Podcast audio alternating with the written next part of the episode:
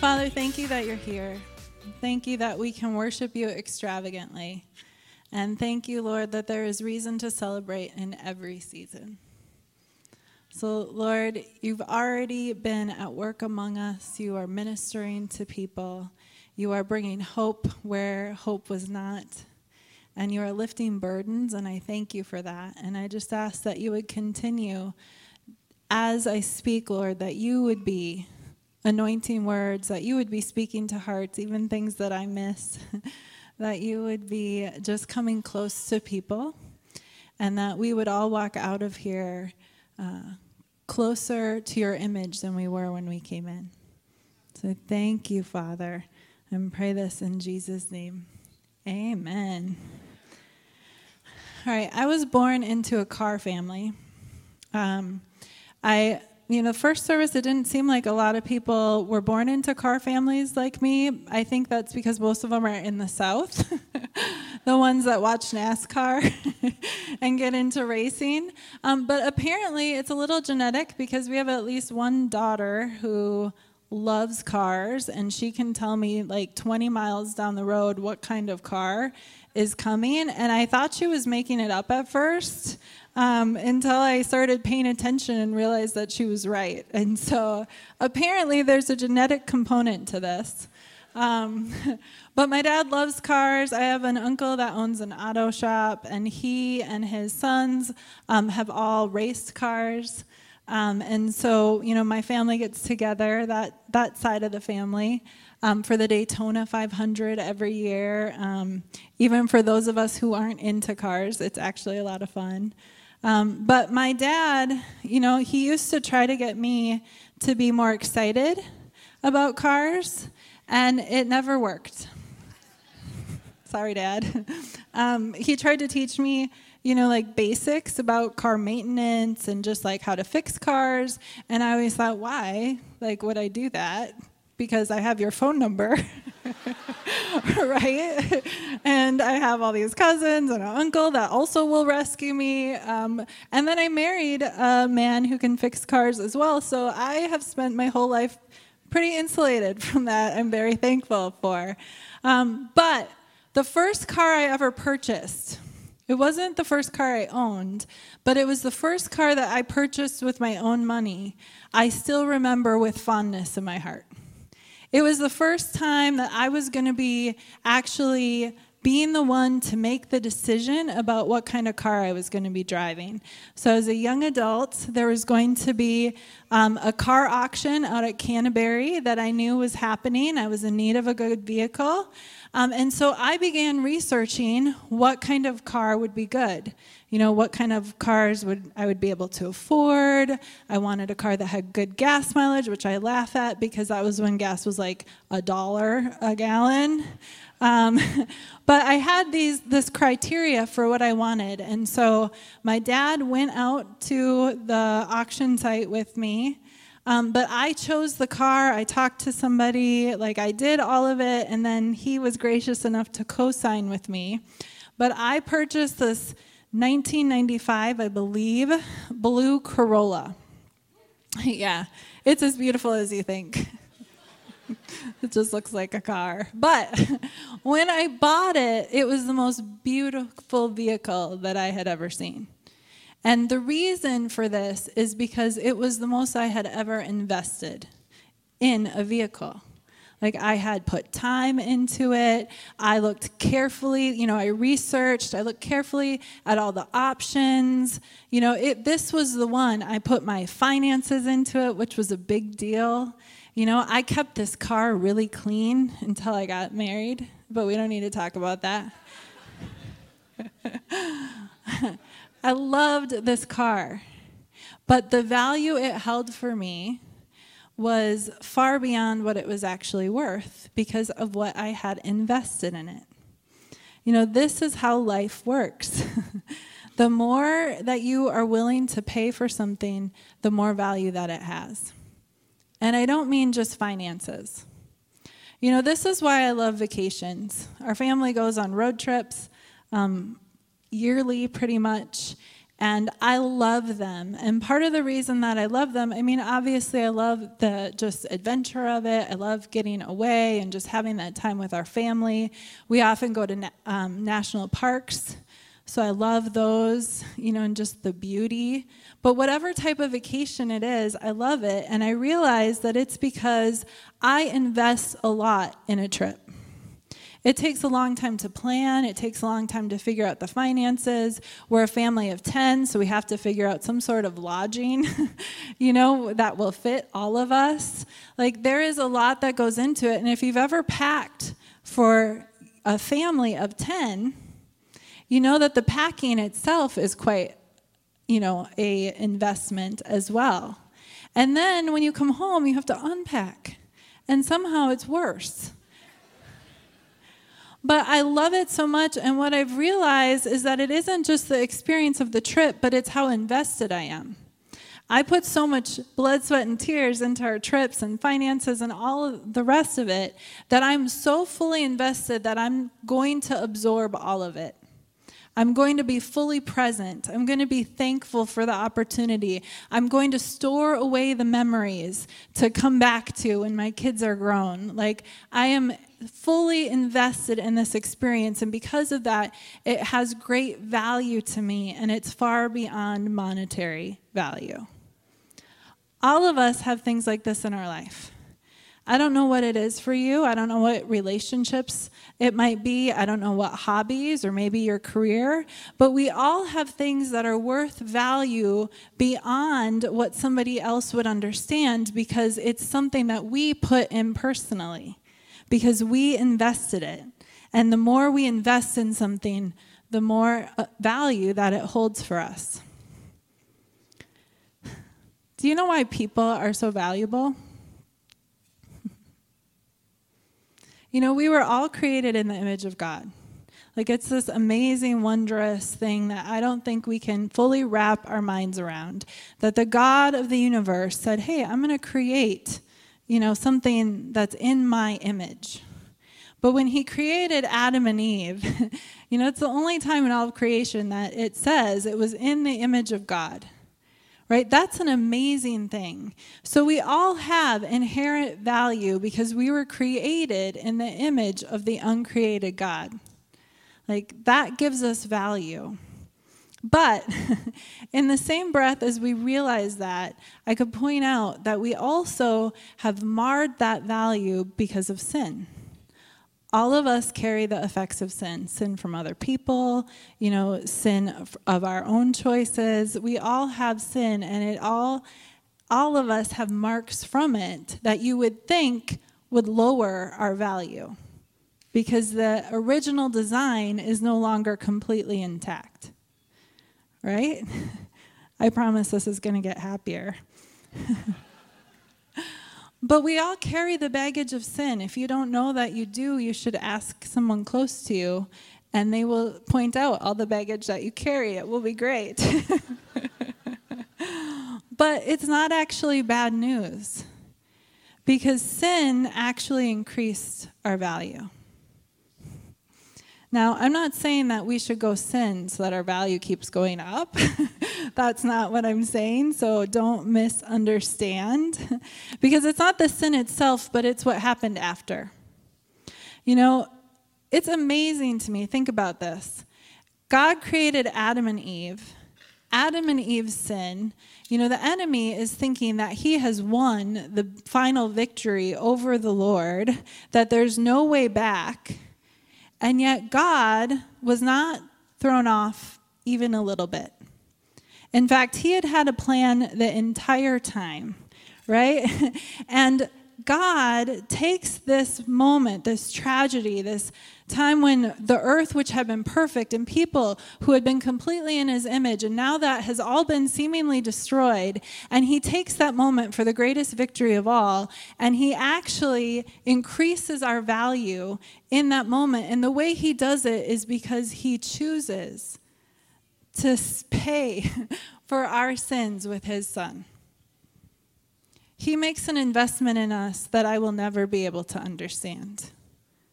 He looks at us and he goes, You had value before, but now I am going to give my only son's life for you. And so sin did not, you know, finish us off. It wasn't the great victory that the enemy had envisioned, but instead it increased our value because our value is now attached to the blood of Jesus. This is an amazing thing.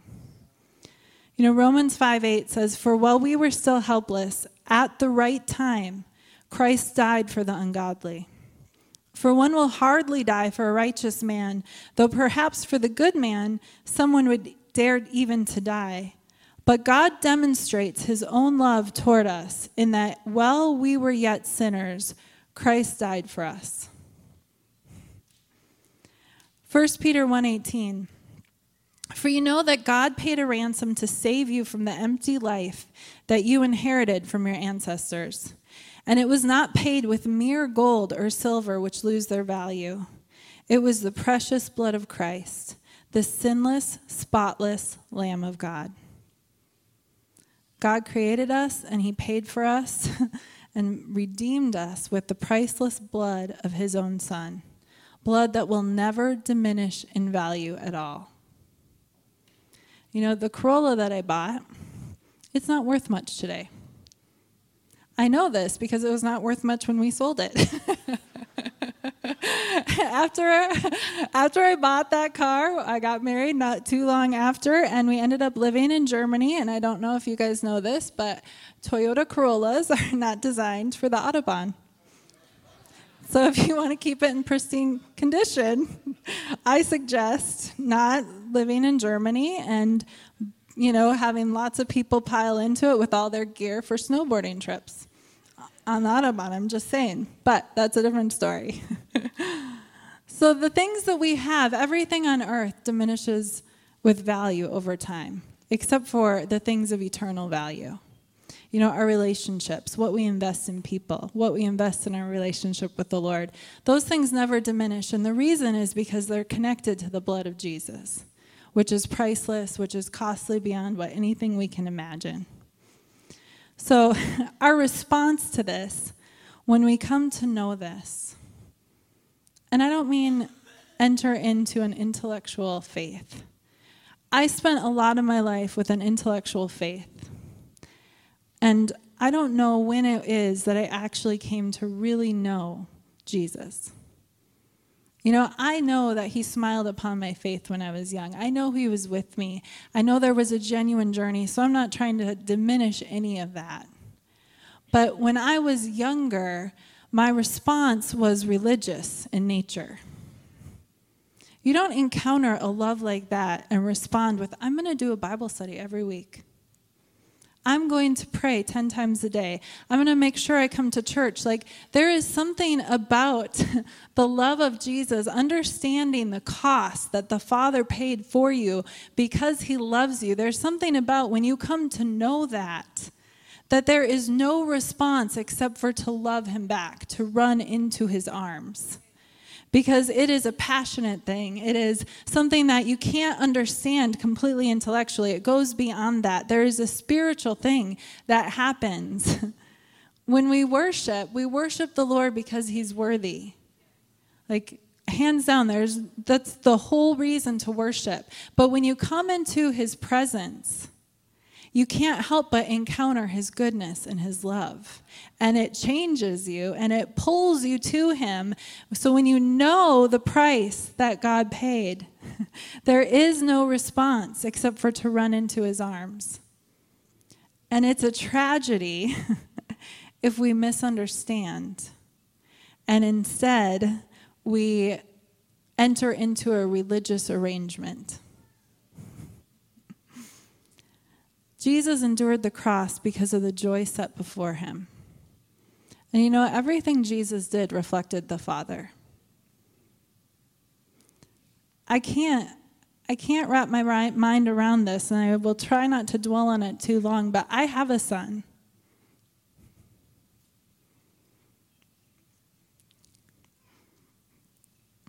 It would not give me any joy to do what the Father did. But it was for joy that Jesus endured the cross. And it's because the Lord loves you so much that when he looks at you, his response is just pure love. His response to redeeming you was to give the spotless Lamb of God on your behalf. That's an amazing thing. And he does that for free.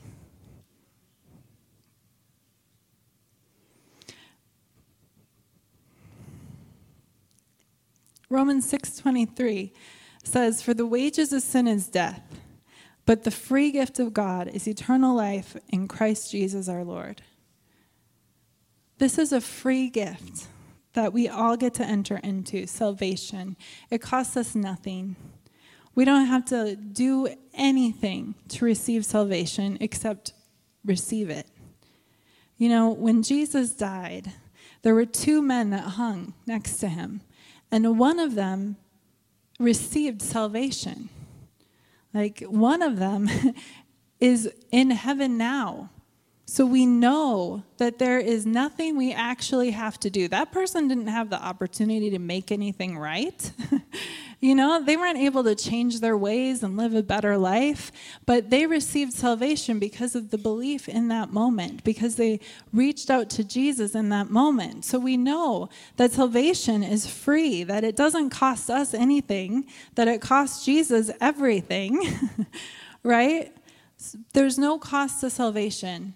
But I'm here to tell you today that there is a price to following Jesus. And that the more you invest, the more value it's going to have for you. If you are bored as a Christian, I want to tell you that it's because you're not doing it right.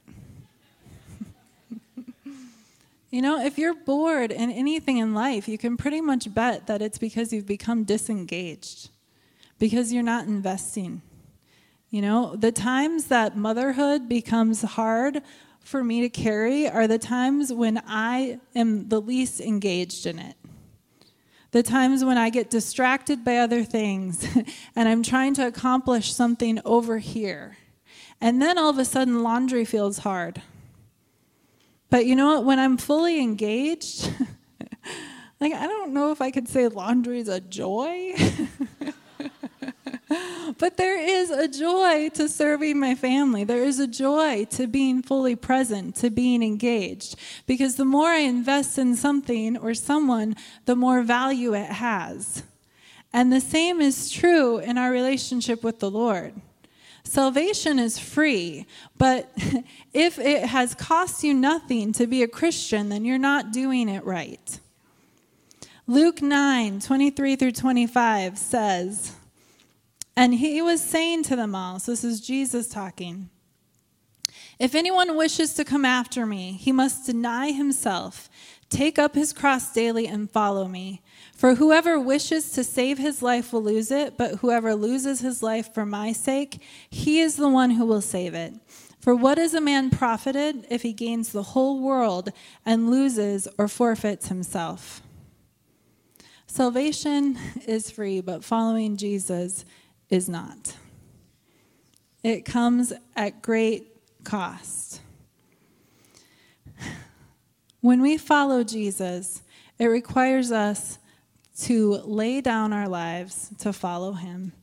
And there is an important key to it. Okay, are you ready? It's really deep.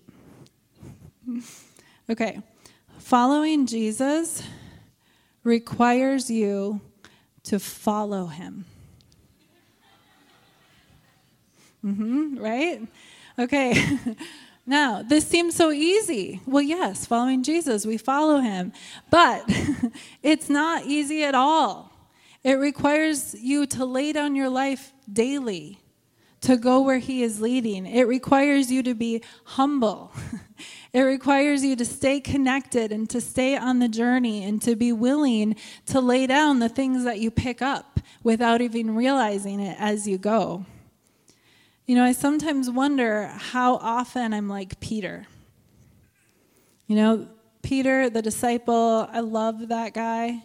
He was bold and brash and he made mistakes, and they're recorded for all of us to read and dissect. Poor Peter. But Peter makes me feel good about myself.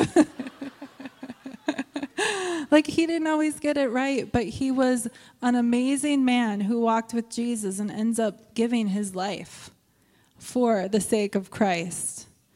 But Peter has this moment before the you know, before Jesus is crucified, there's times in scriptures where it says he would tell the disciples plainly what was about to happen. But yet nobody understood. You know, people were still taken aback. They didn't understand. I go, okay, that means I'm in good company because Jesus tells me things plainly all the time. And I go, what? what? Like, I don't understand. But he would tell them plainly what was about to happen, and they didn't understand. And Peter has this moment with Jesus in Luke 22, starting in verse 31. And Jesus is talking to him, and he says, Simon, Simon, behold, Satan has demanded permission to sift you like wheat. But I have prayed for you that your faith may not fail. And you, once you have turned again, strengthen your brothers. Okay, this is not a good word for Jesus to say to you. When you've turned again, like you're going to go through this process and you're going to fail. But when you come back, strengthen your brothers, right? And then Peter's response is, Lord, with you I'm ready to go to both prison and to death. And Jesus said, I say to you, Peter, the rooster will not crow today until you have denied three times that you know me. And it's true. This is what happens. You know, Peter denies Jesus three times. And after he turns back, after he's restored, when Jesus is resurrected, he does go and he strengthens his brothers. But this is the thing Peter wasn't wrong when he said, I'm ready to go to prison and even death with you. He was willing. He was the one who's going to fight them with the sword when they come to get Jesus. Peter is willing to fight. And I think he would have gone to prison. I think he would have gone to death. In fact, he later does both for Jesus. But you know what he wasn't ready to do? He wasn't ready to follow where Jesus was actually going. Jesus was asking Peter to follow him to the cross to stand by while he's put to death. Jesus is inviting Peter into something entirely different than Peter had envisioned, and he was not able to do that. when Jesus asks us to follow him, we can't presume to know where it's going to lead. I think a lot of us are ready to follow Jesus into battle. It's a lot harder to follow Jesus into death.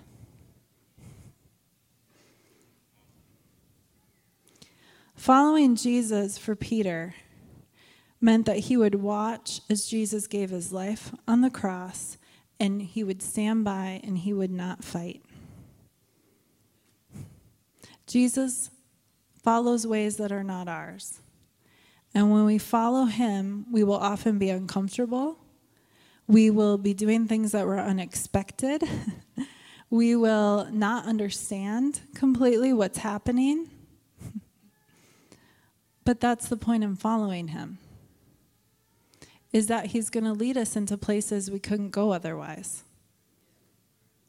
You know, if Jesus just wanted us to follow a religious structure, then he would just give us the structure to follow and let us be on our way. But that's not what he asks us to do. He asks us to follow him, to every day lay down our lives, to go where he goes. I don't know where Jesus is going to lead you as you follow him. You don't know where he's going to lead you. It's impossible to. And if he told you the places and plans he had for you, you'd die. like, and not just in a good way. right? Because we just don't understand. We can't. We don't see the whole picture. You know? And so this is why it's a gift that he doesn't tell us everything. But instead, he leads us every day to follow him. And eventually, we get to where we're going to be, where we're supposed to be. I don't know exactly where he's following you to, but I know that there is something that will always prove that you are following him, that you're on the right track, that you are his disciple and you're you're going the right way. And it's that when you follow Jesus, it always leads to love. This is how you know you're following him. Matthew 22, 34 through 40. But when the Pharisees heard that Jesus had silenced the Sadducees, they gathered themselves together. One of them, a lawyer, asked him a question Teacher, what is the great commandment in the law? And he said to him, You shall love the Lord your God with all your heart, and with all your soul, and with all your mind. This is the great and foremost commandment. The second is like it you shall love your neighbor as yourself. On these two commandments depend the whole law and the prophets. Proverbs 21 3 To do righteousness and justice is desired by the Lord more than sacrifice. John 15:12 This is my commandment that you love one another, just as I have loved you. How do you know you are following Jesus, that you're on the right track? you're growing in love. You're growing in love for the Lord and you're growing in love for people.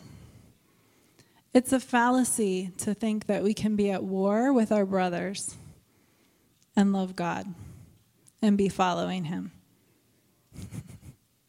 you know, Jesus laid down His life on the cross, and then He commanded us to lay our lives down too.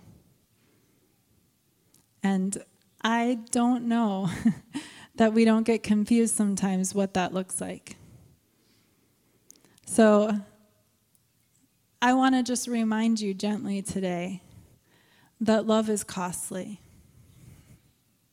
That you can't actually love someone you're not willing to invest in. That you can't love God or believe that you, you know, love him and not actually be willing to invest in a costly way into your relationship with him. You know, if you're bored in Christianity, if Christianity is just church to you, then it's probably time for you to begin to invest, to start seeking Him, to start spending time after, seeking after the things that He is after, right? It's time for you to give up some comfort and to begin to pursue Him in a new way. It's time for you to begin to follow him every day. You know, not that long ago, I had this like epiphany, which was really dumb because I've learned it a long time ago. But it was, you know, sometimes anyone else have to learn the same lesson 27 times, you know, right? Thank you, thank you, okay. So, Jamie, my husband's amazing. Um, yeah, you guys can cheer for him. Mm-hmm. And he has awesome testimonies. He shares them sometimes with you guys, but he has a lot more than what he shares. And a lot of them come out of these simple moments of his connection with the Lord. Because he'll get up in the morning and he'll connect with the Lord, obviously, just to connect with the Lord, but also he'll, on purpose, like seek opportunity to do what the Lord's doing or to minister to other people. And so there was this period of time where, like, every day, he was like having a dream. He was having like words of knowledge. He was having all these incredible testimonies. You know, like he would be praying and something would come on his heart for somebody and he'd start praying for that and he'd reach out to them later and find out things that he never could have known, you know? And like it was just amazing. And and I was thinking, man, that's so awesome. I wish I had that happen more often.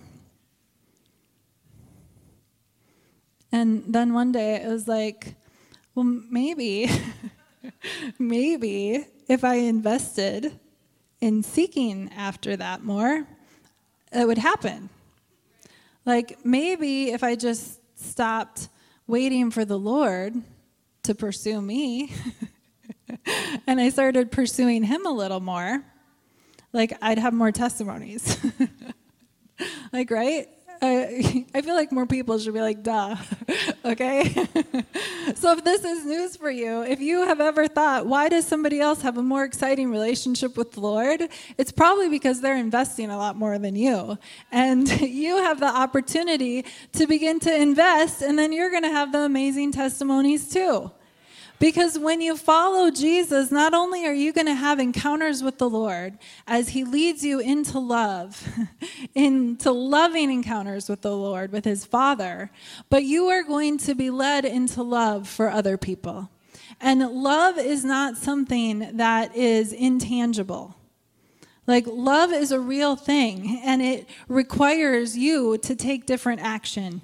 It requires you to behave with love. It requires much from you. Love is costly, it's unselfish. Love does things God's ways instead of yours. love forfeits gain on earth for spiritual reasons just because you love the Lord and you love people. Love requires you to lay your life down for someone else so that when they demand something of you, you don't just grudgingly give it to them, but you actually give them more than what they were asking for. This is love. Love means that you're patient, that you're purposely kind to people. It means that you are willing to go without so that someone else can have. Love means that when you see someone in need, that your heart is actually turned in compassion for them, that you're not judging how or why they got there, but instead you have a genuine love, a genuine care. You are crying out to the Lord on their behalf. You are looking for tangible things that you can do to minister and help and offer things to them. This is what love looks like. And when you follow Jesus, you are going to learn to love. So I'm going to close right now. This is really an encouraging word, so I don't know if it's coming out that way, but I want your heart to feel excited because this is the thing. Your life is going to be demanded of you. It's going to be. You might not realize it. You might think you can skate by before you have to face this. But one day your life is going to be demanded of you, and you are going to have to give an account for it. And we all get to enter salvation freely. We all can be like the thief on the cross who still enters into paradise, but does so as one escaping the flames right? We all have the opportunity to do that. And how glorious and amazing, by the way, that we have the opportunity to do that because we have a God good enough to offer us salvation freely. but we're all going to have our life demanded of us. And it would be so much better for us to have already given it, to have already laid it down for the sake of following Jesus because it's impossible to keep your life and to follow Him. It's impossible to keep your life and actually learn how to love. And this is a season where the Lord is bringing us into a place where we're actually learning how to love like He is. And that's really good news. So if you guys could stand. I'm going to pray over us. You know, this last season, however long it has been, it's been so destructive because of the division.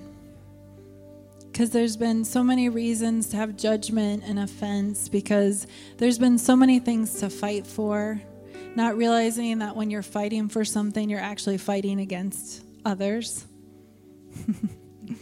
You know, and I'm not even talking about, you know, fighting with the world. I'm talking about the church fighting with itself. You know, it's so destructive because we can't actually be following Jesus when we're not in love towards others. It's impossible. And I think that in this day, the Lord's teaching us how to be like Peter. how to follow him, not just when there's a battle that we're passionate about, but how to follow him in love as he lays his life down for our enemies and teaches us how to do the same. And this is really good news because when we love this way, who knows what can happen? so, Father, I just come before you and I thank you. I thank you for your love. I thank you for the free gift of your salvation. I thank you, Lord, that following you is the only way to enter into true life.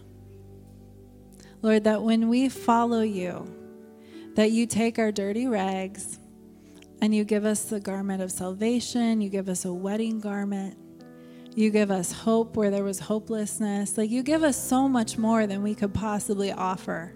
That anything that costs us, Lord, it pales in comparison by what we receive. But Lord, I ask first of all that you would just speak to all of us and you would show us anything that we're holding on to that we need to lay down to follow you. That you would give us the courage and grace to do so. And Lord, I ask that you would make us a people of love. That we would not be people who are satisfied with cheap love, but that we would offer costly love that our worship would come from a place of pure love for you, Father, that it would be cultivated in the secret place as we pursue you at no matter what cost, Father, that we would sacrifice so that we could know you more. And Lord, I pray that you would make us a people that genuinely love others, that we would love each other in such a way that we would gladly lay our lives down for one another. Lord, I pray that you would give us the opportunity to love like you, and that as we do, that we would see your kingdom advanced, that we would see people saved, healed, set free, delivered. Father, I pray that there would be no more enemies, that there would be no more divisions or camps, but that we would all just follow you together with love. So thank you, Father, and I thank you for these people that love you so well the people that are so precious to you, that you didn't just create them, but that you redeemed them at great cost. And Lord, I pray that you would this week bring them into fresh encounters with your love, that they would be transformed by it, that they would be blessed by it, that they would be healed by it. Lord, I just thank you that you're with them. And just ask that you would bless them richly this week and in all the days to come. And we pray all of this in Jesus' name. Amen.